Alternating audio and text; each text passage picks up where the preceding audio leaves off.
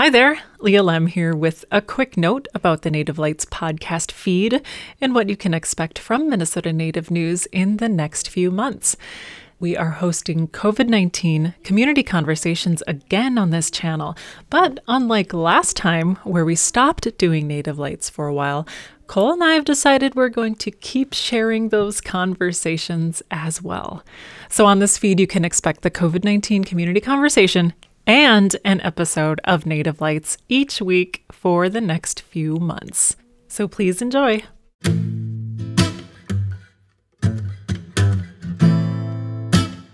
This is a special edition of Minnesota Native News COVID 19 Community Conversations with host Leah Lemm. COVID 19 Community Conversations is supported by a grant from the Minnesota Department of Health.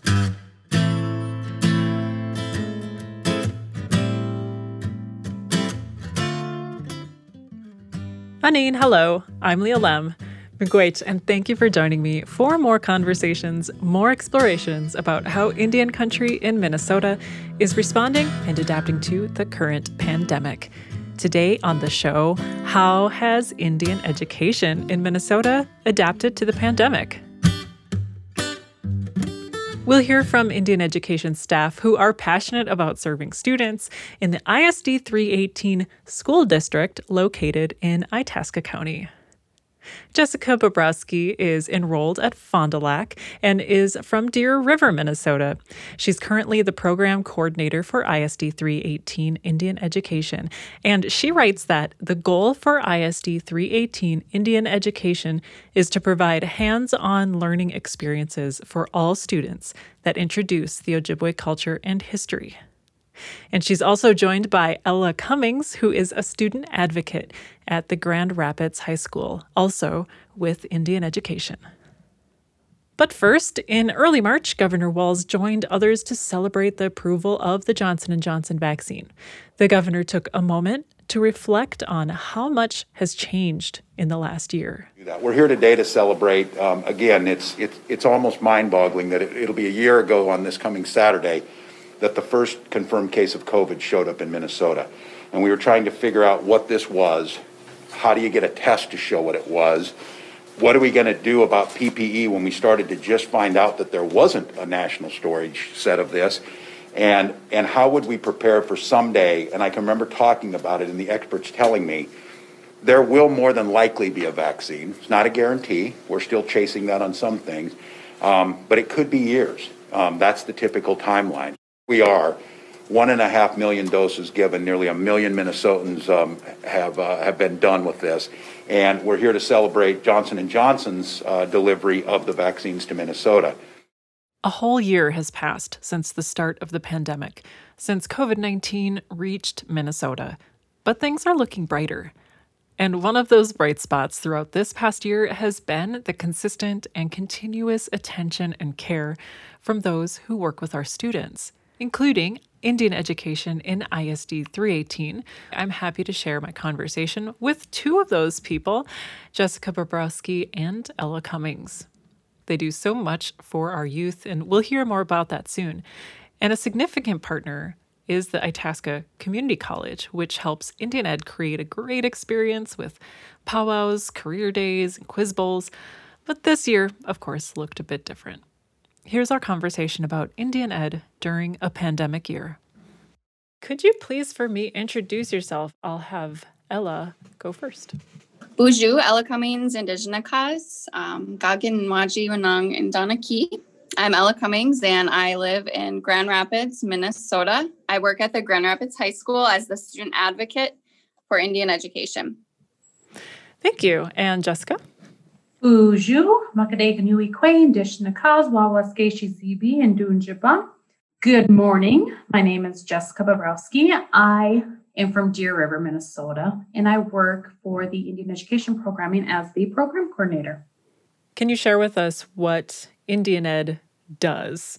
Uh, what does it provide? How does it support the students just as its mission? So, as our Indian Education Program in Grand Rapids School District, the school district has about 3,900 and I believe 74 students total. And out of that 3974, we have 397 Native American students who are involved in the Indian education program. That's K, that's pre-K through 12, Grand Rapids and Bigfork. Um, Indian education provides everything from student school supplies to tutoring to social emotional areas for students to come to and work. Oh, golly, we provide family liaison support. We attend special education meetings everywhere. So we're a wraparound service for our Native American students. We're that place where the families can go, where the students can go to feel comfortable and have a good relationship with the school district. Is there anything you want to add, Ella? I guess my specific goals here at the high school. I help students academically, social emotional, as Jessica mentioned, and culturally we do you know various language culture activities in my room. And then the thing that's kind of unique to the high school level is that college preparation. Oftentimes people will ask me well what is your job? What do you do? And just as jessica described it it is a wraparound. It's like this big catch all position. It's kind of like it's easier to tell you what I don't do or can't do because mm-hmm. we really we really just do anything and everything in our power to help these kids and it's you know at the end of the day it's just about student success mm-hmm. whatever that looks like on that given day it's different day to day right that's a big word success mm-hmm could I have both of you maybe talk about uh, what Indian Ed looked like a year ago now? How did Indian Ed rise to the occasion and uh, support the students? So I'll start with Jessica. So let's start from starting with in person school and our students being present here in our classrooms, doing activities together, working together, collaborating with other places to bring in services for our students. Then we get to the pandemic where our classrooms become empty, our program becomes distant. We are finding new ways to incorporate Indian education into the classrooms, but yet not to overwhelm and to be respectful to the teachers because this is their first time teaching in a pandemic. So Indian had to look through a new lens and figure out a way that we could still incorporate our services in a much different and wider way. So our classrooms remained empty. One or two students would be in our classroom for a period.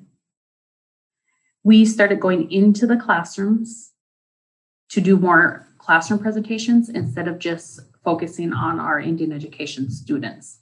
So that way we gave full group instead of just individualized that would be in our room.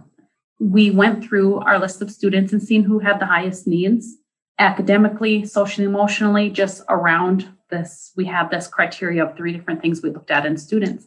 And so what Indian Ed did when we went to distance learning was we created learning hubs, elementary, middle school, and high school learning hub. And we chose students who needed that one-on-one tutoring time during the week with their teacher or with title or some kind of other services. We provided services to those students. They came in as a regular school day during distance learning with indian education. All of our field trips were cut so we were no longer t- allowed to take any field trips with the kids. Um, our bigger events were canceled. And we just gave this time to support our teachers and see how our teachers wanted our help in the classrooms and what they wanted us to provide. And this was at an elementary level. Ella will give a more perspective from the middle school, high school level because they run a little differently up there. Great, thank you. Ella, would you like would you like to continue? So, looking at a year ago to now, um, so last spring, kind of how we adapted um, Jess and I created a school Facebook page for my high school age students, um, just as an additional venue for them to communicate and stay in touch. Um, it was not our personal Facebook page. Um, so that was really nice. I would try to do that's the school bell. I'm sorry. That's fine. we'll um, keep it in okay. life in the day of the high school. exactly. Um, so it was just an alternative way, one more venue to communicate with kids. They're, you know, they always have their cell phones at their fingertips. And mm-hmm. so I thought Facebook might be a nice way um, to really have that additional just venue for them. Um, they would Facebook message me. Um, I would still email with students too, but just I found with some students that was a preferred method of communication. And I would try to put out a live Facebook video um, just to check in with kids. They could see me, um, comment on the video. And last spring, it just, it was really kind of a, a day by day type of a situation. Obviously, we had never done anything like that at that point. So then now this school year, things have looked quite different. We've had students in person, you know, kind of on and off throughout the school year. We've done the hybrid model, we've done the in person model, and we've done the complete 100% distance learning model as well. So, with how we've kind of adapted this school year, um, when we were on distance learning, it was it was interesting because it was a little bit of um, a silver lining. I actually started doing a weekly Ojibwe language lesson with the kids, and it was mm-hmm. by theme. So near Thanksgiving time, we did various foods and kind of words related to, you know, thankfulness and family. Um, and then, you know, I've done colors, I've done weather words, I've done feelings. Um, so that's kind of you know something nice that stemmed out of it because i'm not a teacher i'm a student support advocate so i do language with students but not really official lessons. Um, mm-hmm. and so that was nice. It actually kind of led me to develop a little bit more language lesson with our students and just just kind of touched a little bit on the field trips. That's been different not having our field trips. We in a typical school year, we do college visits, career fairs, those types of things to help the high school age students with that college preparation and just getting them ready to look at the next step when they graduate.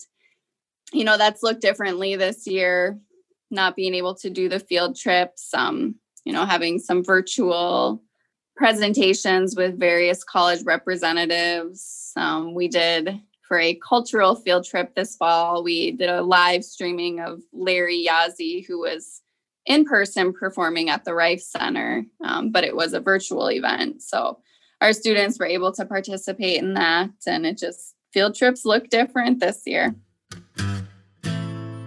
You're listening to a special edition of Minnesota Native News COVID 19 Community Conversations. COVID 19 Community Conversations is supported by the Minnesota Department of Health. I'm Leah Lemm.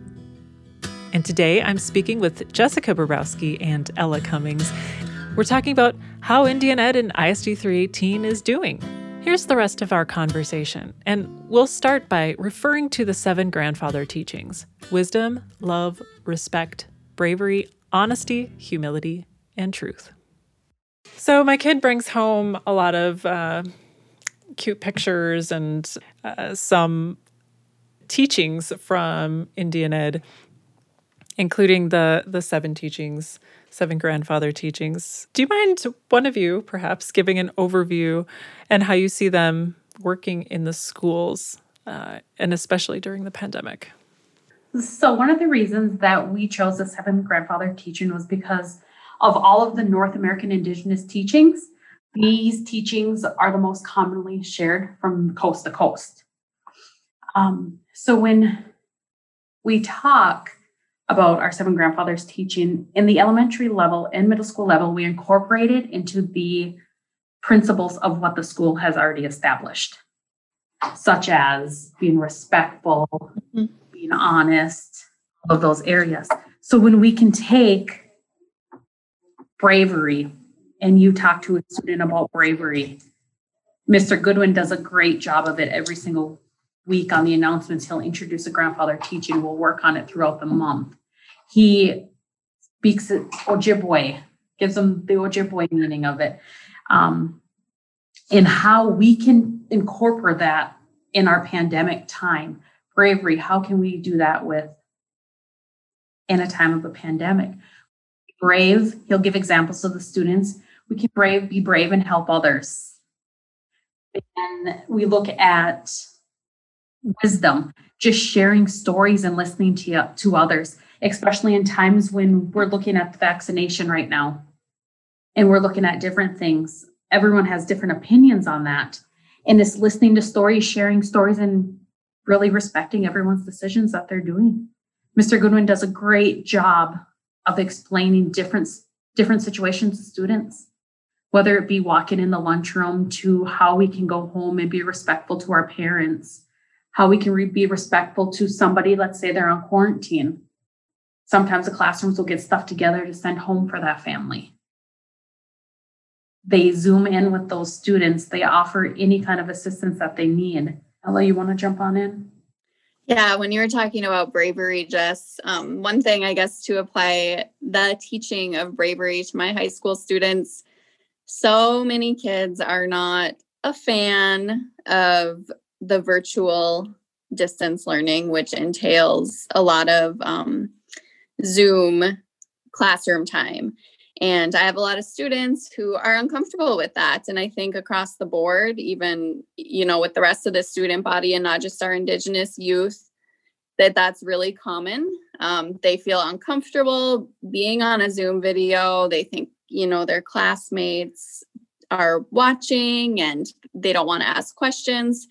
And so, you know, that's one area where I've seen bravery in students is they've had to you know, overcome that fear and that discomfort of doing the Zoom videos and participating in a lesson through Zoom because that's that's what the option is. You know, that's the only way when we were on distance learning for them to get that lesson and so to be successful they they did have to overcome that bravery and they're so resilient it's just you know it's it really blows my mind um thinking about if this was me when I was in school, like how would I have handled this as a kid? How would I have handled this as a student?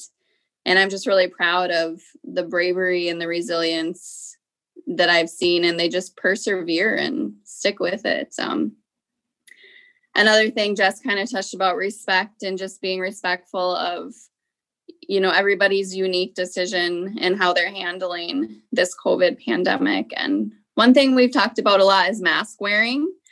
And, you know, by wearing a mask in school, it's required. And so by wearing a mask, it's, you know, it's a sign of respect. We're doing what we've been asked to do. And it's honestly keeping ourselves safe. And it's also keeping those around us safe, which, you know, then you can also segue that into love as well, because, you know, when we love people, we respect them, we keep them safe. And so it's really it's it's really interesting just the way that you can tie the seven grandfathers gifts or teachings really into any situation any aspect. There's never a wrong time to bring in one of those lessons and it's truly just to live your life day to day.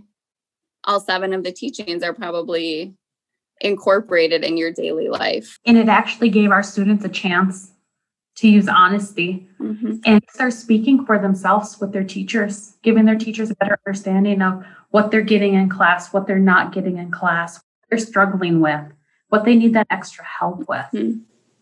And it really gave them starting to fill themselves up with the power to know that mm-hmm. advocate for themselves at times when needed. Um, I love uh, hearing people who care about students gush about them. it's so awesome. Is there a um, maybe a specific example, uh, a concrete example that you saw that you'd like to share of a student stepping up and uh, showcasing these teachings? Yep, I have an elementary little boy that I was working with prior to the pandemic happening. And I was given one on one interventions with him twice a day for math and literacy. During the pandemic, he was panicking because he just had high anxiety and he's like, I can't do this. He would cry before his Zoom meetings in the morning. I would give him a little pep talk, like, come on, we got this. I'll stay on your Zoom class with you all day today. Let's do this before we implemented the Learning Hub. He was one of our kiddos that came to the Learning Hub. So he was upstairs with us all day. His anxiety lessened greatly.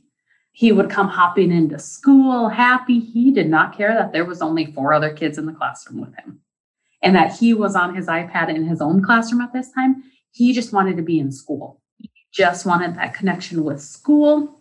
So over the course, we still did his interventions two times a day with him, and he did his regular classwork with his teacher. And then in the afternoons, we would do cultural activities and Learning Hub. We would do cultural activities every afternoon. And we implemented the seven grandfathers teachings in all of those cultural activities that they did. We reflect on our day at school and how did we use one of the seven grandfathers teachings. So one of his response were, do you know, I actually raised my hand today because why? I actually knew the answer. I've never raised my hand in class ever. And this is a second grader. He's like, never once in all my years of school, he's like, did I ever raise my hand to answer a question? And he's like, I was so brave that day. I could not believe it. And his mom gave me a call and she's like, Do you know what? He comes home and he's just like, Yep, I'm just the bravest kid today. And she's like, I kept wondering, like, what are you saying? Like, oh, you are. And I was just like a parent, like, yes, you were brave today. Good job. Just kind of let it fly over my head. Like, and then we were laying in bed that night and she said, he was like, Do you know why I'm brave today? She's like, as a parent, I never asked him why he was brave. I just kept saying, Yep, you are, you are. He's like, Mom, I raised my hand today in class and I answered a math question. I actually finally knew and understood. And he's like, That's why, Mom. And she's like, Oh boy. She's like, That is, that is. It's not just jumping off of a hill to be brave. She's like, To him, bravery was finally understanding something and sharing that with others. Yay. Oh, that's so cool. I know it's scary to raise your hand. I know I oof, I had trouble with that too. and as adults, you really don't think about like a simple thing like that. Yeah. Mm-hmm. So you talked about doing a lesson for all the students when you're on distance. Do you have, both have a perspective on Indian Ed for All? I, I'm just kind of throwing this out there for you if, if you have a perspective on it or can see the value in having something like Indian education for all students? I think that be would be very, very beneficial mm-hmm. for our school district. We have the Native American students that attend. Some of them, let me give you an example. This little boy had long hair. The kids were calling him a girl and teasing him in school. So, what we did was we put together some curriculum about why Native Americans have long hair. And we actually went into the classrooms and presented this to our classrooms, to all of our classrooms. So everyone had a clear understanding of why. So, like, you don't call him a girl, you don't do this. Like, this is the reasonings why Native Americans have long hair. We have not heard that in our schools since we did that. So, just educating others and giving others an understanding of the culture. So ISD 318 has a cultural cohort that we do, and it's in collaboration with the Deer River School District. So it's a group of teachers, administration, and parents who come together and we talk about ways to improve cultural awareness in our schools. How can we come together? How can we do this? Um, our we ourselves do some trainings that we come back and bring back to our teachers and stuff in our in our schools. Great. Them and they reach out. Our teachers are awesome about reaching out and asking questions we're more we're way more visible this year. Mm. Our parent committee has worked with the school board to come up with a three-year plan of how to incorporate Indian education in the entire school. Awesome. And so this year was visibility, um, and just getting out there. And our staff is amazing. They get out there, meet the teachers. We're in the classrooms, whether we be whether we're doing academics, working with the student in math in the classroom, or if we're taking somebody individually. Otherwise, if we have for culture, mm-hmm. we come together and we are doing wonderful. Eventually, in our third year tier, we're looking at more language mm-hmm. and more classes. So as that develops, we'll see more. Very cool. Ella, do you have something to add to that? Yeah. So my answer to your question is a gigantic yes. Like it is so important for all of our students to learn about indigenous culture language just to have a better understanding i mean we are in the heart here of ojibwe country and i feel like many many folks around here just don't know they just and that's not necessarily their fault or anything like that but it would be so wonderful just for our youth you know to start kind of from the base and work their way up to incorporate some type of Ojibwe culture history into the curriculum. I mean, kids learn world history, but yet we don't learn the history of the area that we live in, the very ground that we walk on every day. And so I just think that would be wonderful for students to learn about the area that we live in and learn about the history of it. I mean, the language is all around us too. Like there are so many words in the area that are Ojibwe that you know folks just don't even realize. I mean, Mississippi, Wendigo, Quadna is a derivative of an Ojibwe word, meaning it is a hill. Biwabik, Keewatin, Lake Wabana. there's just there's so much Ojibwe language around us. The culture is around us, but you know, until we teach those people around us, people can't be faulted for not knowing. And so I think it's so important to provide that opportunity to teach our youth and you know then hopefully they'll grow up with a better understanding and just more knowledge and wisdom you know the more you know the more you know. And i think it's very important to somehow find a way to incorporate ojibwe culture history maybe even a little bit of language into our mainstream courses.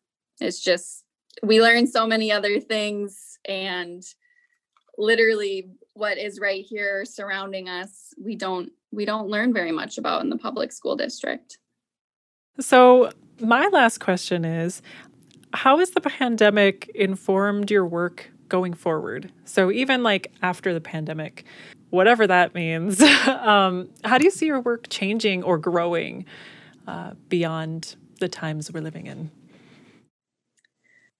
um, learning to implement the Ojibwe knowledge into the greater community by social media platforms using Facebook, Twitter, Seesaw, mm-hmm. um, different venues like that to get our knowledge out there and that it doesn't need to be just for our students mm-hmm. here. We can parents, we can reach grandparents, we can reach everyone. Indian education also we created an Ojibwe learning site, which is actually the back of the middle school. We have a sap boiler out there we're going to be boiling sap this year. We're going to be smoking whitefish out there. Kids are going to come play with some tree stumps and tap them. Um, so just be more creative and coming up with ways we can get the kids outdoors still, but in the middle mm-hmm. of town and bringing the community together so the community can have an experience with us too. Thank you so much. I really appreciate it. And all the work you do too. Thank you. Thank you for Yeah. We love our jobs. and we love your kid. He loves you. It is so cool. he is awesome. All right, Gigawabba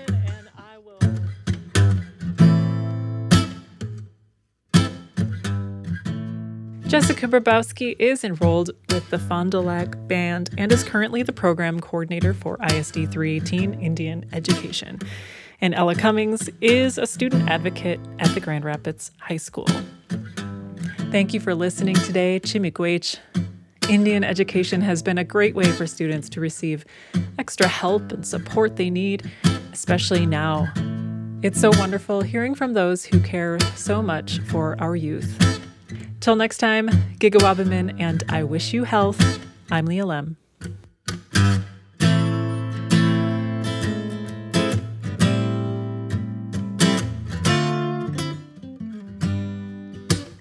Minnesota Native News Special Edition COVID 19 Community Conversations is supported by the Minnesota Department of Health.